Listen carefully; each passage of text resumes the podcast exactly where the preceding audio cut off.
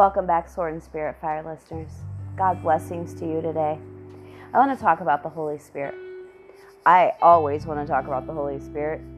He is one of my absolute favorite topics to talk about, and he is my favorite person that I get to speak with and interact with daily. My husband comes second, number two in that, but for some of you, it may shock you that I even just called him a person, because many have a misconception, a misunderstanding about who he is. Some view him as like an it or a force or a wind or whatever.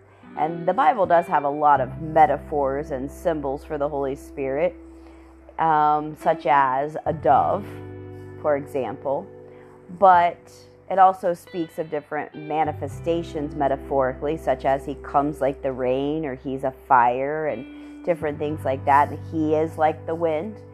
Those are his manifestations. So he is actually a person. He is part of the person of the Godhead, the triune God, the Trinity. In John chapter 14, I'm going to just read some verses here to us in John chapter 14. This passage, this chapter is written in large part in red letter, meaning that Jesus actually spoke it. It is quotes of Jesus Christ. So we love the red, the black, and the white of the Word of God. So it says, "Let not your heart be troubled. You believe in God, believe also in me." Jesus speaking here. Don't let your heart be troubled. "You believe in God, believe also in me. In my Father's house are many mansions. If it were not so, I would have told you. I go to prepare a place for you. And if I go and prepare a place for you, I will come again and receive you to myself, that where I am, there you may be also. And where I go, you know, and the way you know." Thomas says to him, "Lord, we do not know where you are going, and how can we know the way?" Jesus said, "I am the way, the truth, and the life. No one comes to the Father except through me." Okay, wait a minute here. Jesus is like a door. Literally, he's like a door. He's like a bridge. He said, "I'm the way, I'm the truth, and I'm the life. And no one is going to get to the Father except through me." Now, we live in a world, and it doesn't even matter what country you pick. There are multiple people who teach that there are many ways to heaven. They say, look here, and go this way, and this is the way. And there are many people who have this hunger inside of them that there's a void they want to fill.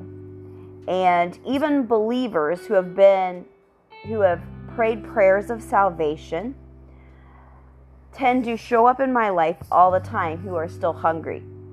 They have received Jesus as Lord and Savior, but they have not been baptized with the Holy Spirit. And there is still a void in them. Let's continue reading. Verse 7. "If you had known me, you would have known my Father also. And from now on you know him and have seen him." Philip says to him, "Lord, show us the Father, and it is sufficient for us." And Jesus says to him, "Have I been with you so long, and yet you have not known me, Philip? He who has seen me has seen the Father. So how can you say, 'Show us the Father'?" Jesus was basically telling him, look, I am the Father. The Father is in me. I am in the Father. We are one. If you have seen me, you have seen the Father. Have you been with me this long and you don't know this yet? Verse 10, "Do you not believe that I am in the Father and the Father in me? The words that I speak to you, I do not speak on my own authority, but the Father who dwells in me does the works. Believe me that I am in the Father and the Father in me, or else believe me for the sake of the works themselves. Most assuredly, I say to you, he who believes in me, the works that I do, he will do also, and even greater works than these will he do, because I go to the Father. Whatever you ask in my name, that will I do, that the Father may be glorified in the Son. If you ask anything in my name, I will do it. If you love me, keep my commandments. And I will pray the Father, and he will give you another helper, capital H, that he may abide with you forever. The Spirit of truth, whom the world cannot receive, because it neither sees him nor knows him, but you know him, for he dwells with you and will be in you. I will not leave you orphans, I will come to you. A little while longer, and the world will see me no more, but you will see me. Because I live, you will live also. At that day, you will know that I am in the Father, and you in me, and I in you. Okay, so Jesus told the disciples, I'm going to pray that the Father will give you another, a helper, capital H, the helper, that he may abide with you forever, the Spirit of truth.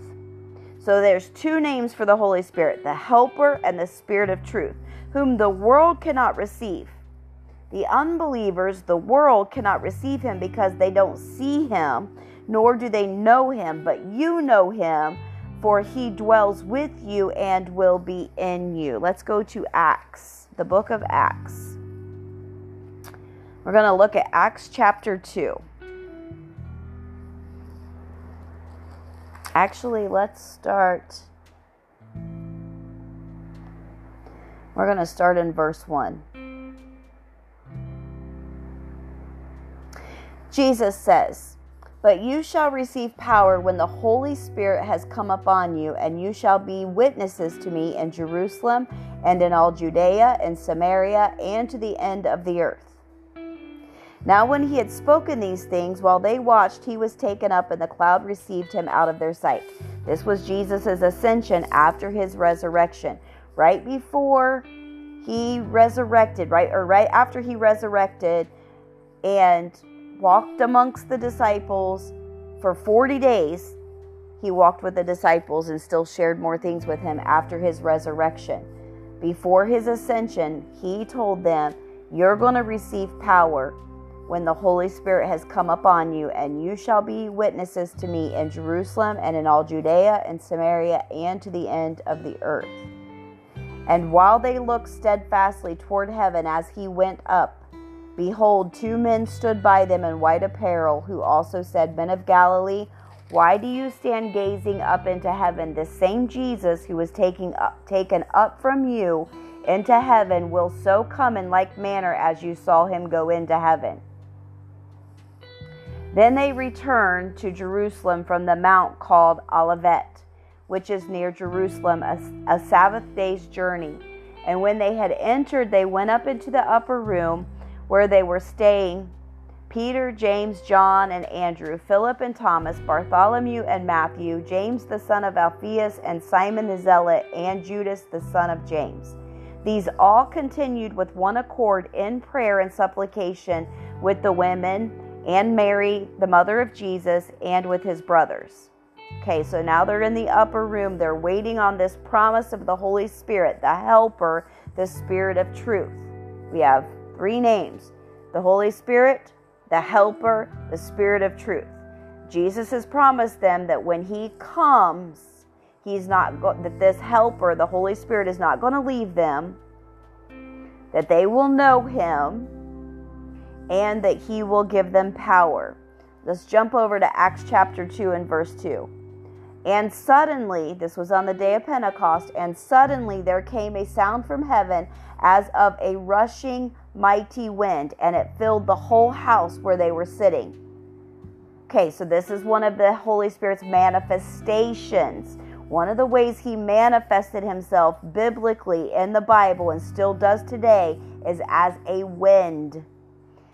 A rushing mighty wind came and filled the whole house where they were sitting. Then there appeared to them divided tongues as of fire, and one sat upon each of them. And they were all filled with the Holy Spirit and began to speak with other tongues as the Spirit gave them utterance. The Holy Spirit gave them a language as he filled them, as he baptized them. They were filled. He gave them a new language, a heavenly language. The Holy Spirit throughout the Word of God is said to have emotions, It says, grieve not the Holy Spirit. Don't quench him. He can be grieved. He can be quenched. In other words, the fire can go out, or it can dry. The rain of the Spirit can dry up. There can be like a drought. He has emotions. He has a will. Jesus said that he would not speak of his own self, but that the Holy Spirit would speak the things that he has heard. He has a will. He is a person. He is called a he. He is given names. He manifests and shows up, meaning there's evidence that can be seen in the natural realm where the Spirit, the Holy Spirit, manifests from the spirit realm in through the natural realm, literally coming through the veil into the natural realm, moving from the fourth dimension into the third dimension, causing manifestations such as a rushing mighty wind, tongues of fire, other languages, heavenly languages, and there are many, many more manifestations. But he is a person. So, if he is a person and he is part of the Godhead, we don't want to leave him out of our Christian walk. The people that show up in my life that have prayed prayers of salvation, and they believe in Jesus, they believe in the Bible, but what has happened to many of them, and some of them even precious younger people, is they've gotten stuck trying to obey the Bible without the grace and the empowering by the Holy Spirit helping them. Or they try to understand and come to truth without the Spirit of truth teaching them. And so they get stuck often in religion. They get stuck trying to obey rules and regulations and laws and things like that. And they don't have the power inside of them, nor the intimate relationship to where they're able to hear the voice of God and understand the Word of God and stuff. And they get frustrated and discouraged and stuck.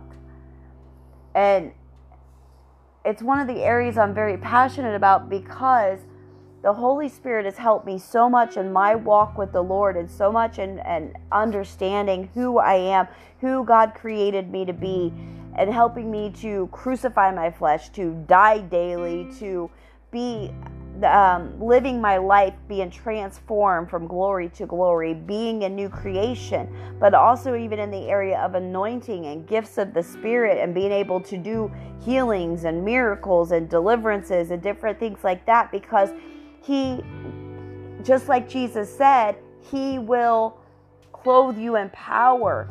When he comes, you will receive power. The Holy Spirit gives us the power to understand the Word. He gives us the power to obey the Word. He gives us the power to do the things that Jesus told us to do in the Word. In 1 John chapter 2, verse 27, it says, but the anointing. Now, the anointing is another word for the Holy Spirit. Here it is not used as a title, but Jesus the Christ. The Christ part means the anointed one. Messiah and Christ. Those two words, Messiah and Christ, mean the anointed one. The anointed one and the anointing is the oil or the grace that empowers us to walk out certain things in our Christian walk. But the anointing which you have received from him, from God, abides inside of you. It's in you. And you do not need anyone teach you, but as the same anointing teaches you concerning all things, and is true and is not a lie. And just as it has taught you, you will abide in him. Now, in this passage, it's referring to the anointing, not a capital A, but the anointing, the substance of oil that comes from heaven, that is literally deposited in us because he is in us. Because his seed is in us, the anointing is in us, and the anointing will teach us. His anointing will teach us. Here it's called an it, but it's not talking about the Holy Spirit, but it's rather talking about the oil, the anointing, that substance that comes from God that literally gives us an empowering. And it empowers us to be able to understand things. When you take the anointing, the thing, the substance of the anointing, and you are filled with the Holy Spirit of truth as the teacher, capital T. There is a collision that will happen where he will begin to teach you all kinds of things in the Word of God and speak to you and open up your understanding and highlight passages of Scripture that help you to be able to grow and walk out your salvation in a brand new way, a way that comes alive, a way that brings you alive. In the same passage here, backing up a few verses in 1 John chapter 2 and verse 20, it says, you have an anointing from the Holy One. Holy One capitalized, holy and one. Holy One, the Holy One, and you know all things. Now, I'm sure that you and I can both agree that we don't feel like we know all things. But the anointing in us that comes from the Holy One causes us to know all things. Inside of us is the seed of Jesus Christ. God's Spirit is in us, and we are in Him once we are born again. When we are then filled and baptized in the Holy Spirit, there's collisions. It's like explosions that happen in our life, so to speak, symbolically speaking, to where we are able to know things that we did not know by natural means. There are mysteries and revelation and knowledge and wisdom and understanding and stuff that comes to us supernaturally as we read the Word of God, as we spend time in God's presence, that we begin to know things. But you have an anointing from the Holy One, and you know all things. I have not written to you because you do not know the truth, but because you know it, and that no lie is of the truth. See, we can even recognize truth versus lies, genuine versus false. We can even discern even in someone's voice, know by someone's voice, know by looking at someone when they are saying certain things to us, if they are telling the truth or not. There are many different things and inexhaustible things that we can know by the anointing, and that we can be taught by the teacher, the helper, the Holy Spirit, the Spirit of truth. He has multiple names in the Word of God, but really He's the Spirit of the living God. He is just part of the Trinity, part of the triune Godhead, the three in one. The three in one are one God, one Word, and it brings us into being one new creation. And so the Holy Spirit is meant to be on the earth with us, helping us to walk out our salvation. He is not someone to be feared. It's not like receiving Him and being filled with Him and even hearing His voice and Him teaching us, leading us, guiding us, all of these things. It's not a scary thing. It's actually a very comforting thing. And another name that is given to Him in the Bible is actually the Comforter, capital C. So He comes to help. He comes to lead us. He comes to guide us. He comes because He is the Spirit of God. He is there to love us, to comfort us, to help us, to teach us. Yes, He does manifest or make Himself known. To manifest means to make known, even in the natural realm. Yes, He does manifest Himself at times through the lives of certain believers. But understand that He's not there to try to scare you or embarrass you. There's a trust that has to occur. Without faith, it's impossible for us to please God. And part of our exercising our faith is the baptism and infilling of the Holy Spirit in this level. But we have to trust the Lord enough to believe that God loves us, and He's not going to give us something that's going to harm us, or something that when we cry out for the Holy Spirit, we don't have to be afraid that we're going to end up with some hokey spirit or some, false spirit. Jesus even said, if good fathers on earth know how to give good gifts to their children, don't you think that my Father in heaven knows how to give better gifts? Even, that He is a good Father. We don't have to be afraid of receiving false things when we are His children and we are staying in the Word of God. But we are also exhorted to test all things. We should read our Bible and know what we are praying for, and know that we are praying according to the Word of God to keep us safe. That's one of the reasons the Lord gave us laws and precepts and commandments and boundaries was to keep us safe. It's no different than a parent telling a child, don't touch that hot stove or you'll get burnt. The Lord tells us, make sure that the things that we receive from the spirit realm are written in the Word of God, that they are anchored, they line up with the Word of God. The Holy Spirit very much lines up with the Word of God. He's not false, and He's not an it. He's not a thing. He is part of the Godhead. And so I encourage you that if you are hungering for more, if you're feeling like, okay, I'm a Christian, I'm a believer, but I don't feel very alive. I feel death. I feel coldness around me. I don't understand the Word. I'm not growing. You know, I'm not feeling fruitful. I'm not feeling content and peaceful and stuff. I strongly encourage you, get on Google, Google the Holy Spirit, begin to search out those scriptures that talk about the Holy Spirit, and invite God into that journey with you and ask Him to lead you to the truth. And once you have decided and seen for your own self that the Holy Spirit is part of the written Word of God, that He is from Jesus, that He is safe, that He is there for your good and not for your harm, and you're hungry to receive Him, then begin to ask God to fill you with His Spirit, and He is faithful to do so. I am passionate about the Holy Spirit. I am passionate about the Word of God, as I'm sure you well know. I do not want to see any believers stuck, and having the available, ready help of the Helper, and yet being afraid of Him. You do not have to be afraid of Him. He will not bring harm to you. He is there to comfort you, to help you, to teach you, and He will make your life adventurous, exciting. He will bring you into growth that you cannot even imagine. And the Christian life is not boring, especially when you partner with the Holy Spirit to walk it out. All right, God blessings.